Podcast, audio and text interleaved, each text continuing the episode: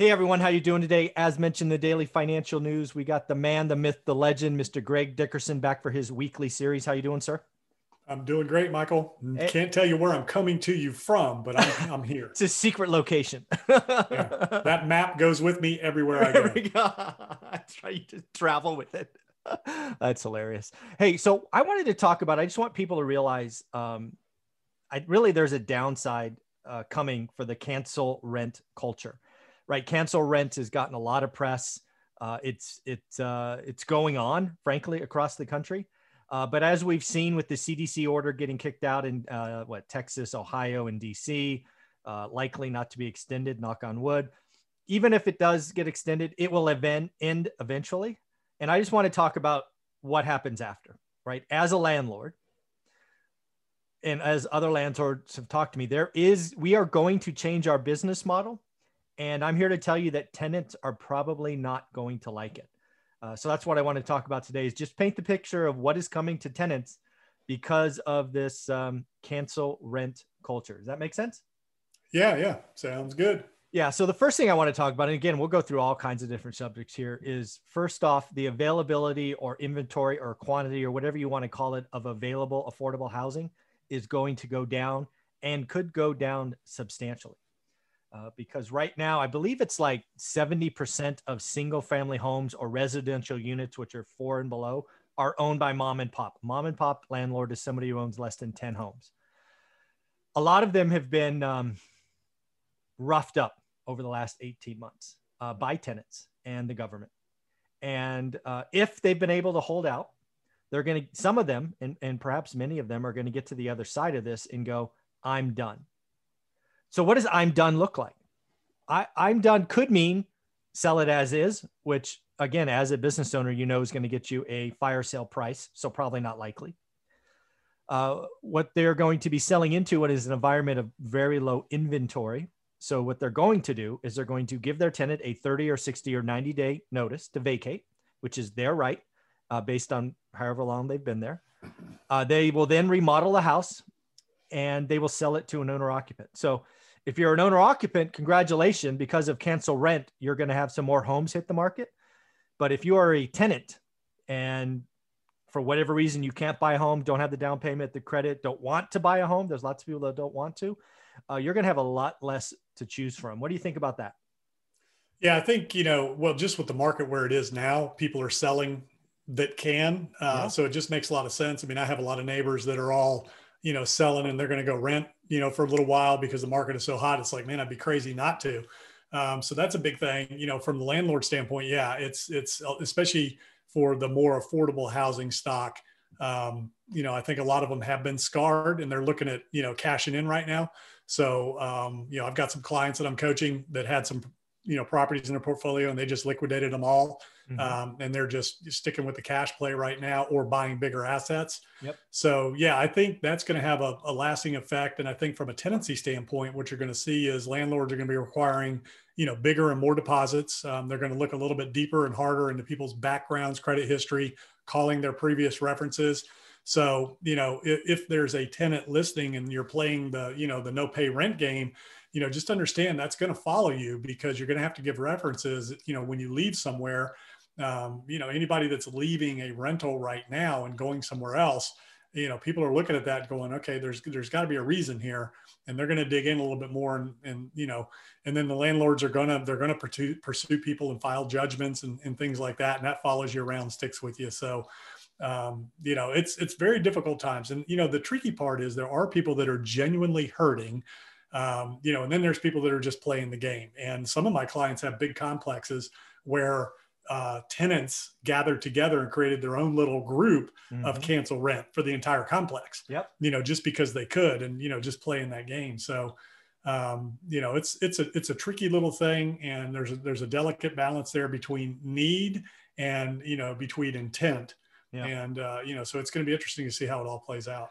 Well, it's going to play out. It's going to end. It will end this year. Will end next year. I can't tell you that, but it will end. And, and you're absolutely right. Not only is supply of affordable homes going to go down, but that's where I was going next. The the mm-hmm. tenant who needs to rent next year or the year after, um, get ready to pay up and be scrutinized because uh, there will be a lot of people that tried to play the game this year that will simply get a no answer. Mm-hmm. They just will get a no answer, which means um, you have to look for that lazy landlord that's not checking, uh, or you have to go partner up with someone with a better history, or you're going to have to down select. You know, if you want to go to Class A, you have to you have to go down.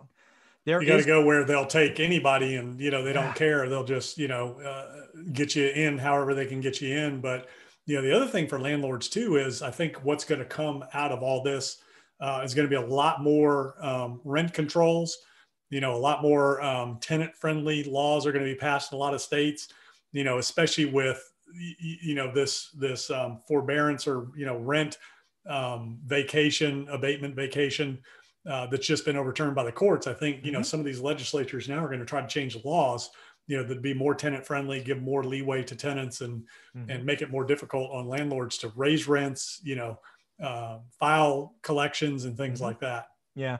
Well, here's the deal, right? So back to point number two, right? I think you can expect, as you said, higher deposits. I think you're going to expect higher rents because landlords are mm-hmm. going to need to cover the risk that they didn't plan for before. Uh, but here's another one. Here's number three.